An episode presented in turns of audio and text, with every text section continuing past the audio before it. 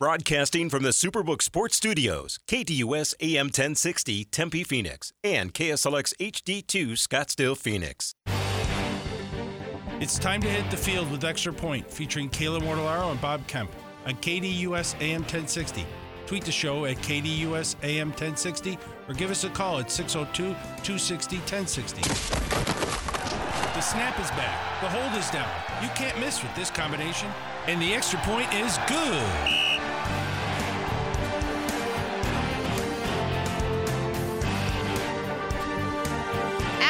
Two of Extra Point right here on KDUS AM 1060, online at KDUS1060.com, and with the KDUS 1060 app powered by Superbook Sports. It's Wednesday, it's July 26th.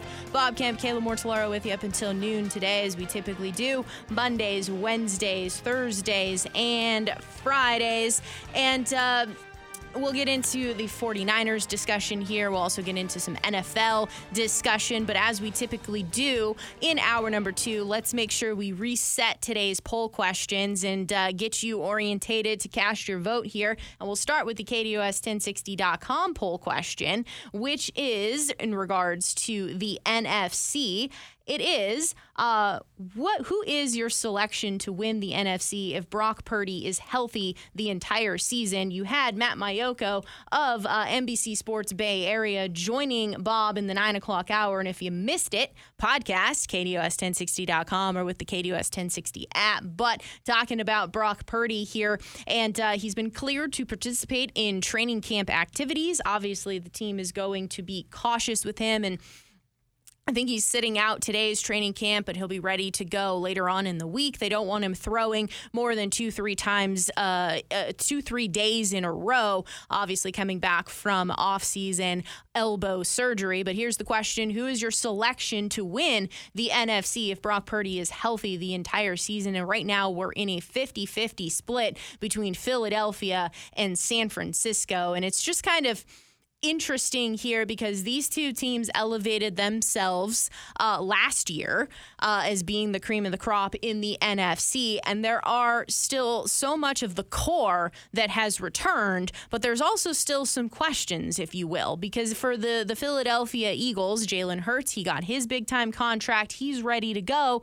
Uh, but you also have two new coordinators on the both the offensive and defensive side of the ball. You didn't lose as many defensive players on on Philadelphia's side as maybe you kind of anticipated heading into the offseason with so many free agents there. So there's plenty to feel confident and good about if you're Philadelphia and the Eagles. For the 49ers, you also had Matt Maiocco talking about how Nick Bosa is. Um, sitting out right now until a contract is done, a contract extension is done for him uh, and the 49ers. It doesn't really seem like it's a situation where there's uh, too much animosity. Everyone is kind of on the same page and something uh, will get done. So, of course, you have Nick Bosa being such such a threat, uh, so important on that defense. Some changes as well to some defensive personnel, which we'll get into here a little bit later on in the hour. Also, probably mainly the biggest one is defensive coordinator Steve Wilks coming in as DeMeco Ryans has moved on to the Houston Texans. Uh, and then for the 49ers, you, on the offensive side of the ball, you still have Kyle Shanahan uh, making the decisions uh, with the offense. You have plenty of playmakers and weapons to get the ball to. If it looks like Brock Purdy is healthy and ready to go and get those playmakers the ball, you feel good about what you saw from him in his starts last season. The question then becomes who's going to be the backup quarterback? You kind of felt like you brought in an insurance policy with Sam Darnold, especially guaranteeing him like $3 million. And then what do you do with Trey Lance? Because a couple of years ago, you made those major moves to trade up to get him. So, kind of fascinating, I guess, maybe more from the backup point of view about what's going on with the 49ers because the foundational pieces are still secured. So, that's currently in a 50 50 split. We'll answer it around 11:30 today. Tossing this on over to Twitter. At KDUS AM 1060, should the Suns try to acquire point guard TJ McConnell? Just a little bit of the backstory here. Uh, gosh, I guess it's been about like three, four weeks ago now. Uh, there were some rumors that there was going to be some package pieces together to try to get TJ McConnell. Didn't come to fruition, and uh, the Suns ended up moving on from Cam Payne to the San Antonio Spurs. Yesterday, Marc Stein reporting that the Suns are interested in TJ McConnell. So here's the question Should, should the Suns try to acquire him? He's currently with the Pacers. The masses just keep growing on the yes side of things at 81.8 percent of the vote, no trailing at 18.2%. That's on Twitter at KDUS AM 1060, and we'll answer it around 1130 today. Let's get into some NFL topics and we'll save the 49ers conversation when Bob can rejoin us in the next segment. Uh, the quarterback market, though, this has been, you know, just a fascinating trend to watch because it's been for quite some time now that uh, the next quarterback in line ends up getting the the best deal. So it's just kind of a progression as to, you know, if you wait long enough, you get more money. And the next player on the list here getting a deal done yesterday was quarterback Justin Herbert with the Chargers. It's a 5-year extension for him worth 262.5 million dollars. Uh, there's potential different guarantees involved, but according to NFL Network, it could be worth up to 218.7 million in guarantees, which would put him behind Deshaun Watson in total guarantees. It also includes a no trade clause. Then, when you look about, as I was mentioning, you know, kind of who's the next quarterback in line to get their contract and what is it per year, Herbert leading the charge there with 52 and a half million per year. Lamar Jackson at 52 million per year. Jalen Hurts at 51 million per year. And now all eyes are going to turn to Cincinnati Joe Burrow is next up. I know Joe Burrow has kind of talked about this here on and off. Uh, the last I heard him say is that he feels confident that everybody is going to be able to stay and get paid because obviously you have uh, some pivotal pieces there with Ja'Marr Chase as well in line for a contract extension. But to me, this is fascinating with Justin Herbert and just the overall conversation involving how important quarterbacks are, how they're paid with the utmost importance, and then it's coming on the same day that Saquon Barkley gets his deal done with the New York Giants, and it just kind of feels like things aren't adding up, if you will. And and what I mean by this here, let's just first talk and go through step by step about some of the frustrations that Bob has had with Justin Herbert, especially last season. Uh, you know, not getting it done in the playoffs, not getting it done down the stretch as well. So, some context for maybe how numbers are inflated, numbers are nice. How does it translate to wins? Wins aren't always a quarterback stat, but wins are always closely connected to quarterbacks. So when you look at Justin Herbert numbers wise, his he holds the record for the most passing yards through a player's first 3 NFL seasons. Herbert's sitting there with 14,089 yards. He is the only player in NFL history to throw for 4,000 yards in each of his first 3 seasons. He's also tied with Peyton Manning as only the only other quarterback to pass for 25 touchdowns in each of his first three seasons. So, those are obviously very impressive numbers. I understand as well that we live in an era where uh, we pass the ball a little bit more. Justin Herbert has a cannon for an arm as well. Then you go down to where are they at win loss wise. Not everything is on the quarterback here. That we've talked a lot about Brandon Staley and what we think about him as the Chargers head coach, but his 49 career starts He's 25 and 24, so he's one game above 500. Obviously, I think this deal being where he's at, he's obviously next in line. So, of course, this deal was coming. Anything less than this wasn't happening, just the way that the trends go with quarterback position. But I do think this ratchets up the pressure a lot on Justin Herbert. And I think it ratchets up the pressure a lot on this Chargers team to take that step and start to try to really push the Chiefs in the division and push push for better playoff runs uh, when they get to the playoffs. Also, though, on his own team, you have some discourse with the running back position and the running backs themselves wanting to get paid the value that they think they bring to a team. I am always pro player, get as much money as you possibly can, but I do think maybe things are a little bit skewed out of whack right now. And, some of the running back production, let's specifically talk about Austin Ekeler and just what he was able to do for the Chargers last season. Uh, 204 carries, 915 yards, 13 touchdowns, 107 catches, 722 yards, five touchdowns. How many games did we watch last year, though, with the Chargers where they were down Keenan Allen, they were down Mike Williams? They were down key playmakers, and Austin Ekeler was the person that was basically never coming off the field. He was playing every single down, and he was in charge of moving this offense. He was Justin Herbert's security blanket. He was Justin Herbert's playmaker, whether it was running the ball, uh, scoring at the goal line, whether it was taking a screen pass and making it into something. So I think that he has a point here about the running back position and just where things stand because you look at this monster contract for Justin Herbert, you feel good for him, happy for him. Austin Ekeler, though, he was upset about his contract in the offseason. They were able to get something done. And it turns out when you look at it, it's like, oh my gosh. So nothing changed in terms of base salary for Austin Ekeler. It ended up being $1.75 million in incentives for him this season. Turn that into what happened with Saquon Barkley yesterday as well. It became a one year, $10.1 million fully guaranteed deal for him. So that's exactly what the franchise tag was going to be and it ended up being $11 million with incentives. So the incentives include $909,000, and it's all tied to performance, and it's also tied to whether or not the Giants make the playoffs. This is such a giant friendly deal. I'm very surprised Saquon Barkley agreed to do it. I guess it just kind of shows how much he just wants to play football and wants to be out there. 1,350 rushing yards and a playoff berth. He has to have at least 11 touchdowns and 65 catches in order to get that incentive $909,000.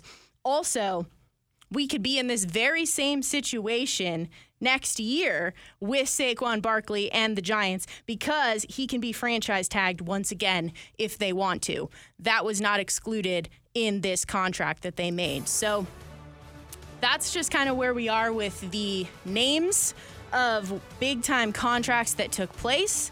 The running back and the quarterback situation, we'll have to find out what's next for Joe Burrow. He's next up on this list of the players coming out in that 2020 crop and where they go.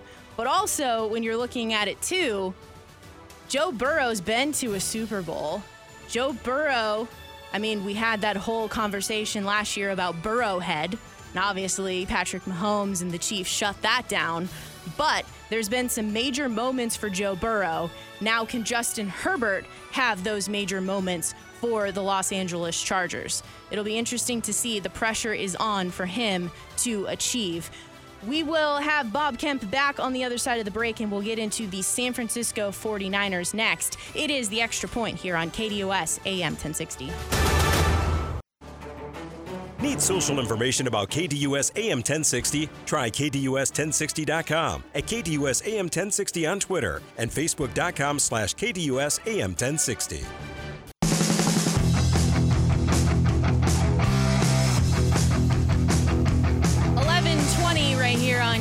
KDUS AM 1060, online at KDUS1060.com and with the KDUS 1060 app powered by Superbook Sports. Suggest you download the KDUS 1060 app. Take advantage of the listener rewards available to you, as right now, Superbook Sports has put up a $100 gift certificate.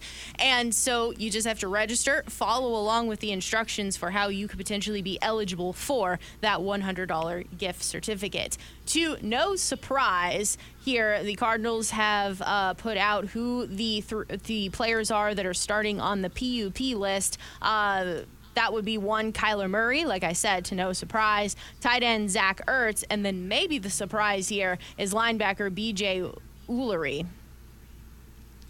Uh, yeah, that's uh, yeah, Ojulari uh, uh, from LSU, and uh, he's a really good pass rusher in college. Uh, hopefully, he can translate that in the NFL. You know, these pup lists, you know, unless it's somebody like Murray and Ertz for that matter, because there's plenty of people in the NFL that do not think Ertz will play another down with the Cardinals, uh, that uh, they'll do something one way or the other with him before the season starts, and they like McBride, etc. Uh, but a lot of this, you know, the P, uh, PUP lists around the league, unless it's a surgical repair and we know these guys are going to be out for a while, uh, I don't pay much attention to those things, at least early in camp, because, you know, it's not, you know, they don't have the same rules. Now, if you're on the PUP to start the season, I believe you have to miss the first six games. Uh, so somewhere in that area, at least a few games. So that's when I, you know, definitely really pay attention. But uh, yeah, right now, you know, for most of these PUP things around the league, I don't think it's terribly alarming. I guess the news is now when you have guys like you know the Purdy news from yesterday with San Francisco, or it seemed like it was a big news story last weekend that Garoppolo passed his physical with the Raiders. Uh, so I didn't. That kind of threw me. Maybe I just didn't understand the situation, or you know didn't understand their explanation of the situation. Uh, but you know, those are the kind of things that kind of tech, that, that those things catch my attention. For me, my understanding of that situation was if he didn't pass, then his contract was voided. That's pretty significant. Yeah. so yeah. So like everybody's holding their breath that he passes, especially since I'm not really sure what their backup plan was. Uh, yeah, I don't. The backup plan left, right? Yeah, Jarrett yeah, Stidham's so, in a different team. Yeah. Yeah, yeah, right. So there you go.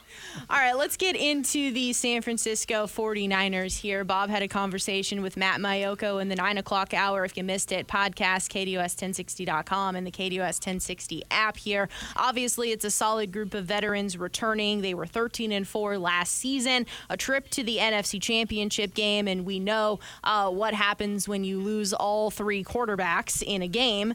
Nothing pretty, but when you talk about the foundational pieces here, though, for the 49ers, they're still in place.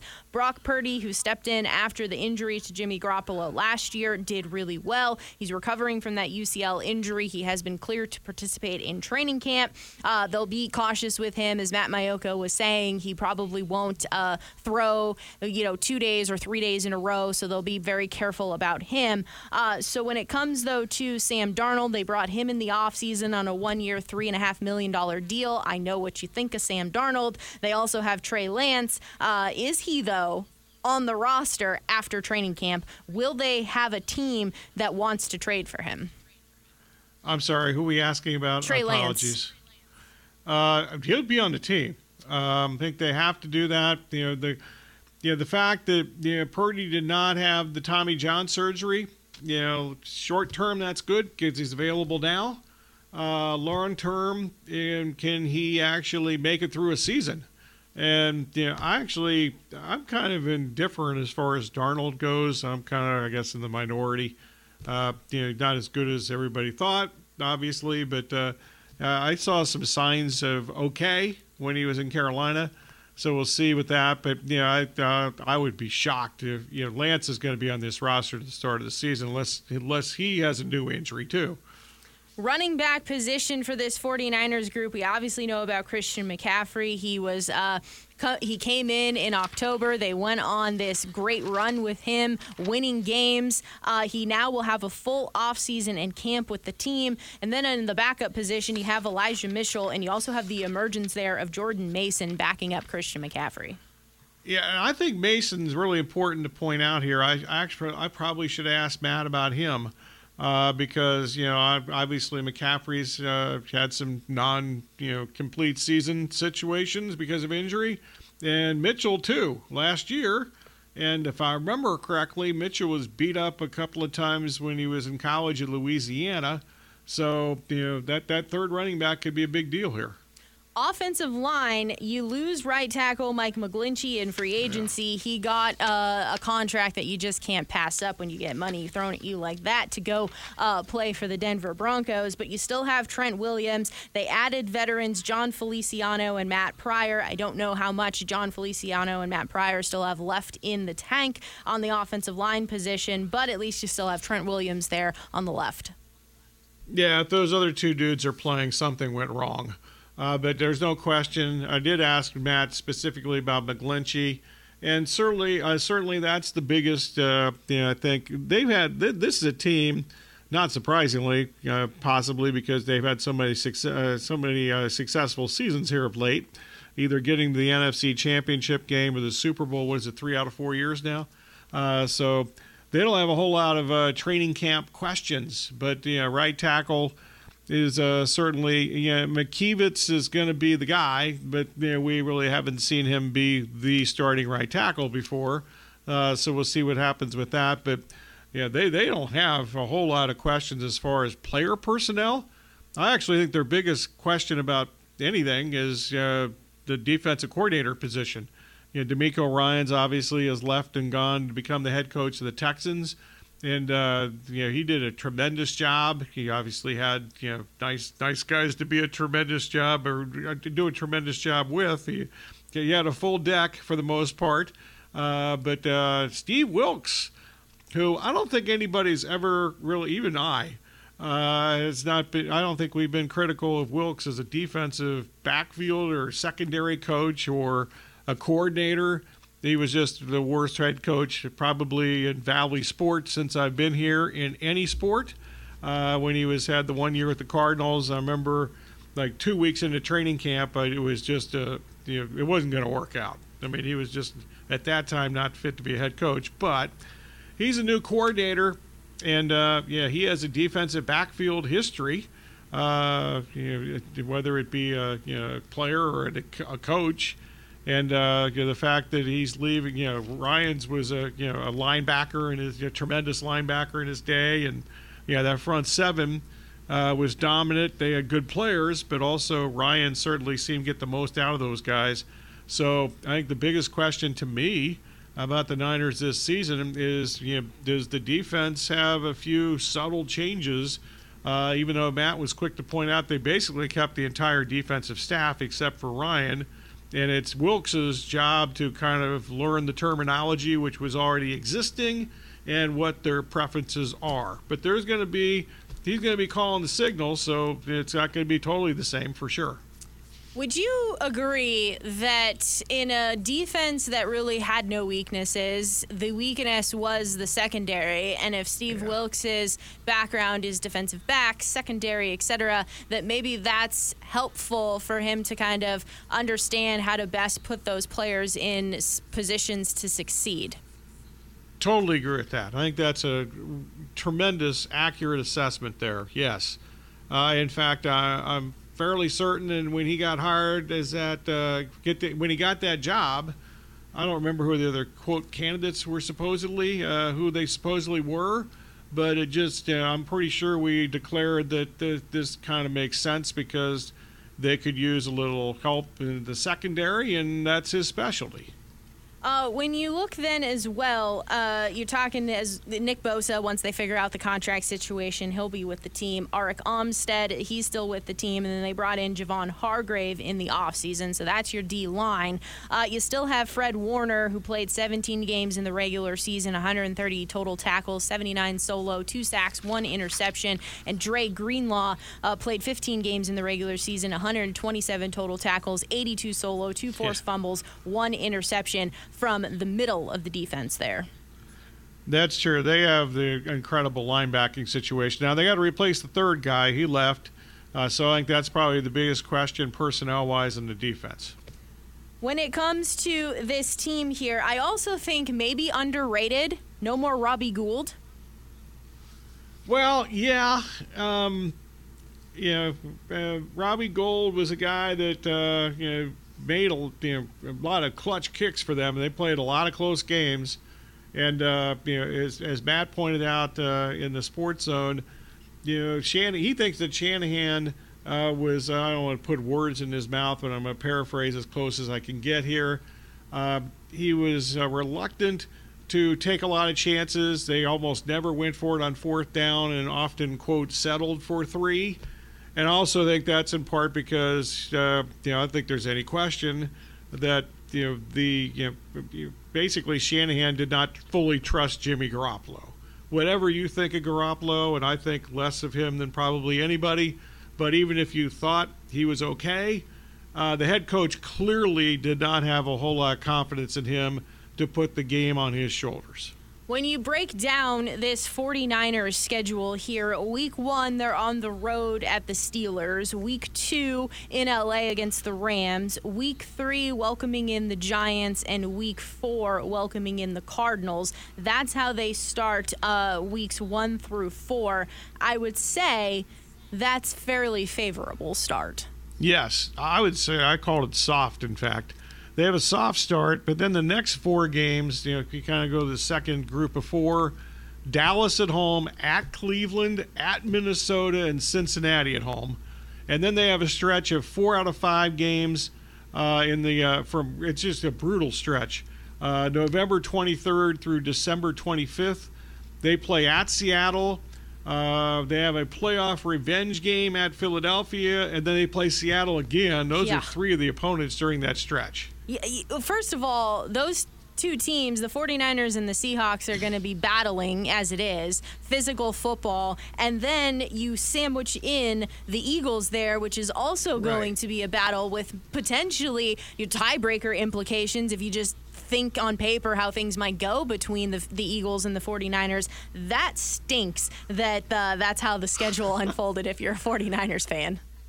That's true, but I do like the NFL. You know, one thing we just talked about the you know the baseball situation. The Reds and the Brewers are currently playing their final game of the regular season right now. Uh, they've played 13 games already.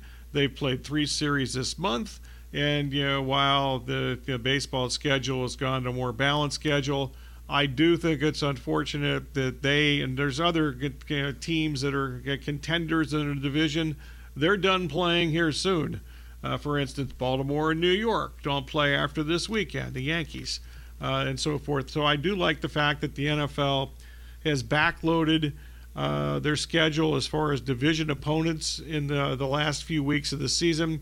But it is kind of interesting that they play like you know, three games you know, twice in you know, like a three week stretch and and and so forth. Uh, that's I don't know if that, that's completely fair, but you know it's nice that uh, the division maybe will be decided, even though, quite frankly, I think there's still a difference, and uh, I wouldn't say sizable difference, but I think that I would be, I would be, I would be surprised if Seattle was within one game of San Francisco at the end of the season. I think it's a more of a one-game margin between first and second in the division. Well, let's get into those Vegas numbers. Over 10.5 wins at minus 142, uh, under 10.5 wins at plus 116 to win the division. The 49ers are at minus 160, and the Seahawks are at plus 190. I know we still have time uh, to talk about the Seahawks later on in the week, but is that maybe enticing to throw something at the Seahawks for the division? Not for me. I rarely make division bets, uh, so we'll see. But um, you know, the 10 and a half thing, I thought that Matt had an excellent point. That number, I did not check that number after the news yesterday when Garoppolo, uh, excuse me, Garoppolo, when uh, Purdy was uh, you know, declared, declared at least, you know, fully cleared to practice. Uh, so that number might have gone up from 10 and a half, but Matt's point was that he wondered if that number was established because there was you know a lot of speculation throughout the offseason, and these totals go up earlier and earlier every year. Uh, the, the speculation then was is Purdy even going to be ready to play at the start of the season? So I think that that's 100% correct on Matt's uh, Matt's point that yeah that I think that played a role in the uh, in the odds maker making that number 10 and a half. Now I did see some you know there's some there was some juice on the on the over on that uh, even before yesterday. So I wouldn't be surprised if there's some 11s out there at uh, various betting locations today. Uh, then you have to win the NFC, the Eagles plus 330, the 49ers plus 400, the Cowboys plus 600. Super Bowl odds for the 49ers is 10 to 1.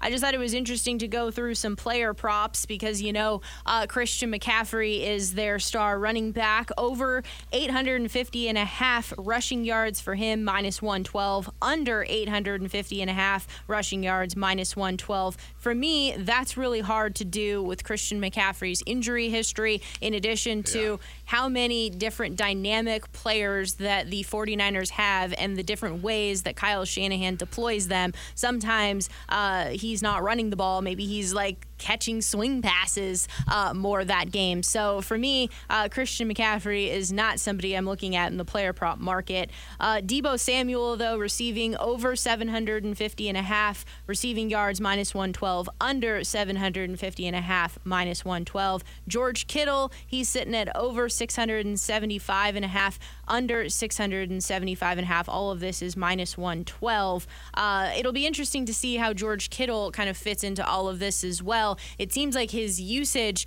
really depends upon who the quarterback has been. So now, if he does get a full offseason with Brock Purdy, how all of that is, is deployed into the offense. Well, his numbers were not good before Purdy became the starting quarterback. At least good by his previous comparisons. Uh, but yeah, when Purdy became the starting quarterback, Kittle was the guy that benefited the most numerically from what he was doing previously. And once, I'll add one other thing. Let me add one more thing about the McCaffrey thing. I think it would also, if I were an odds maker, I would hate trying to establish over under totals on anything to do with McCaffrey because of the injury history. And also on the defensive side of the ball, to lead the league in sacks, Nick Bosa at plus 750. Uh, obviously, he. Uh, he also has to finish through a, a, full season, but no doubt he is a dynamic pass rusher and capable of being incredibly disruptive. We'll continue to talk about the 49ers as we answer the KDUS 1060 poll question, uh, KDUS1060.com poll question on the other side of the break, in addition to the Twitter poll question regarding the Phoenix Suns. Still time for you to cast your vote in both those locations before we answer next. It is the extra point on this Wednesday, July 26th. Bob Kemp, Kayla Mortellaro with you up until noon today, as we typically do Mondays, Wednesdays, Thursdays, and and Fridays. Those poll questions are next.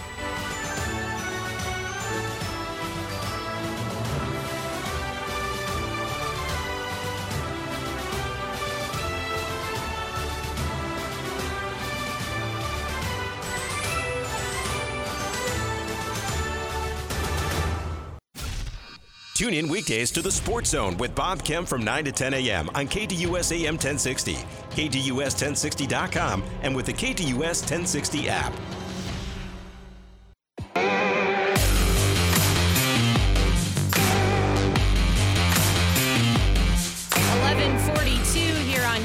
KDUS AM 1060. As always, online at KDUS1060.com and with the KDUS 1060 app powered by Superbook Sports. It's time now to answer our poll questions, and we'll get things started here in the segment with the KDUS1060.com poll question. Who is your selection to win the NFC if Brock Purdy is healthy the entire season, Philadelphia or San Francisco?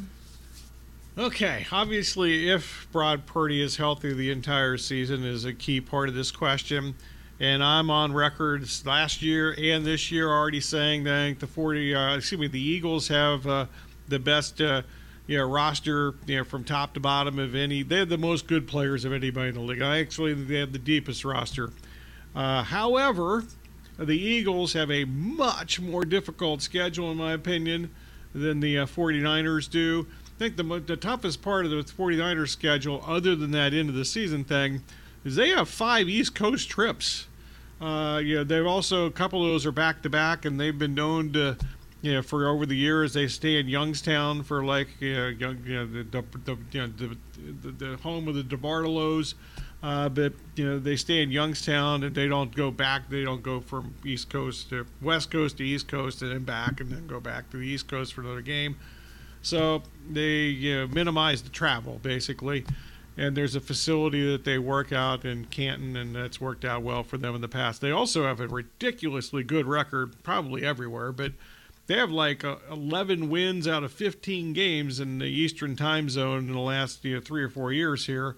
But uh, that schedule, you know, the, the, that's a lot of stuff. If you're in San Francisco and you're traveling to the East Coast uh, for a bunch of games, so that could be an issue too. Um, I'm going to go with the 49ers here, though, um, because I just think that the there's no question that the Eagles' schedule is far more difficult based on not just last year. I look schedule strength that is, you can do a couple of ways. I know some people just take the records from last year and decide, okay, that's how we're going to do this. I think the best way to do it is actually go through the over under totals of all the teams this year and uh, try to figure out that way who has a tougher schedule. And the Eagles have a tougher schedule than the 49ers if you use that uh, method there.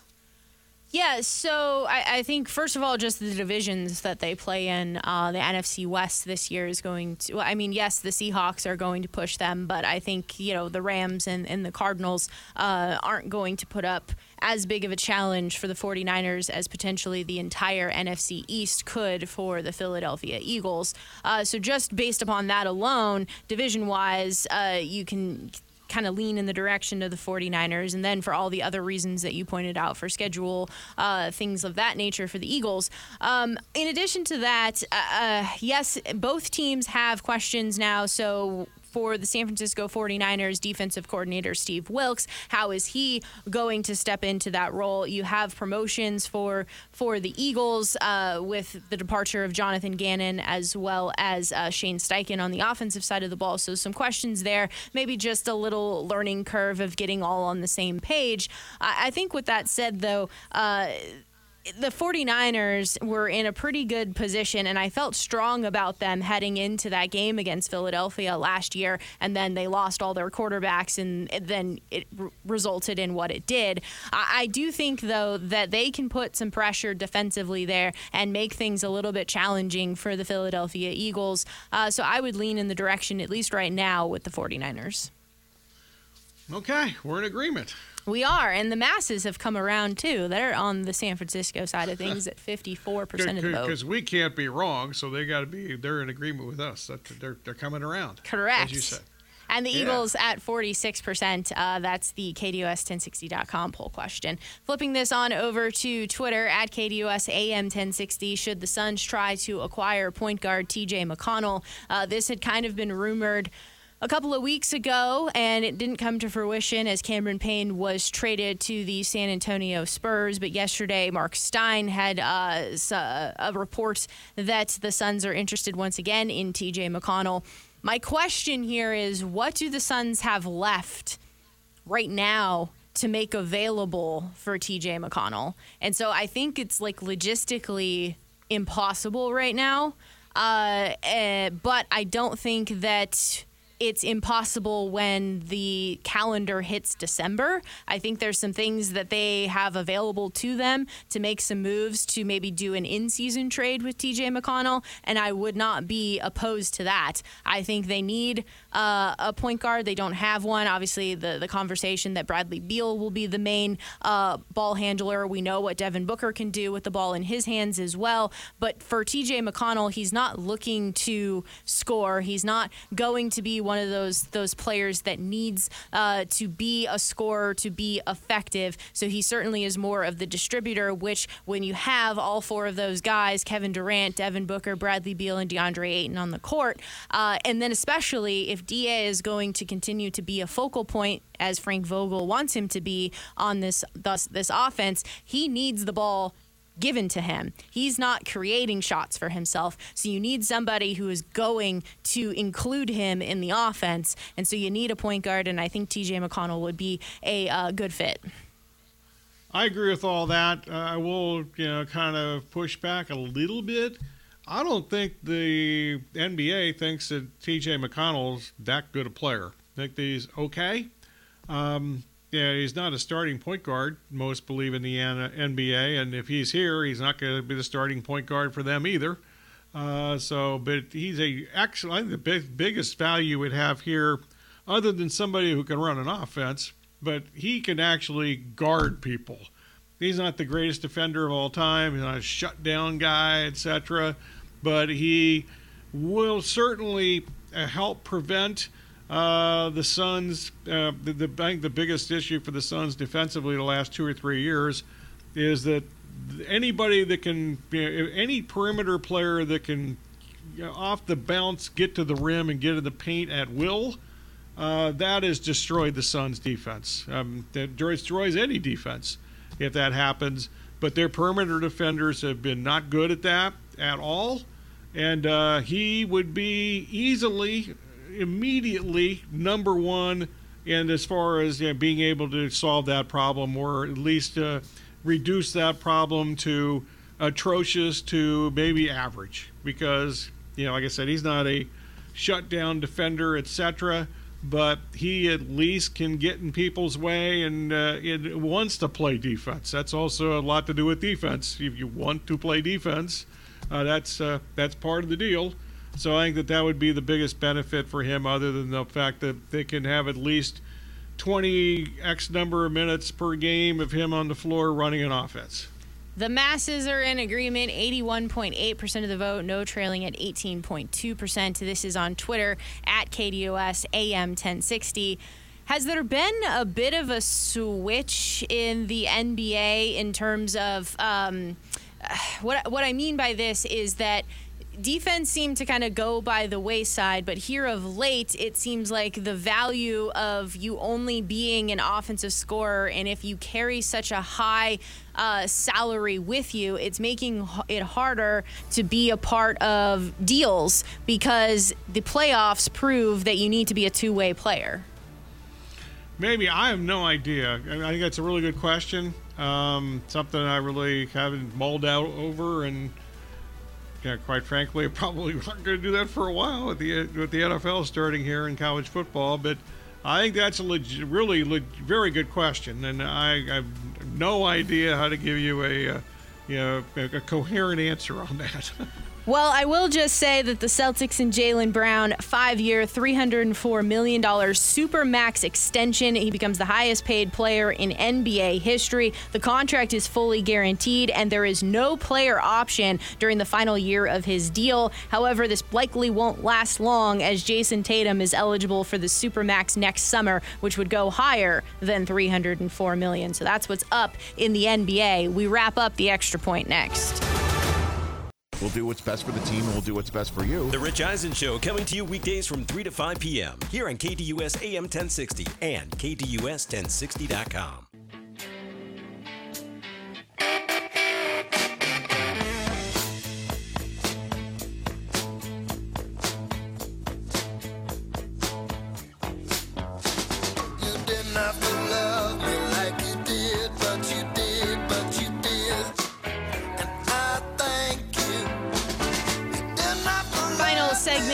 this Wednesday, July 26th edition of Extra Point right here on KDUS AM 1060, online at KDUS1060.com, and with the KDUS 1060 app powered by Superbook Sports.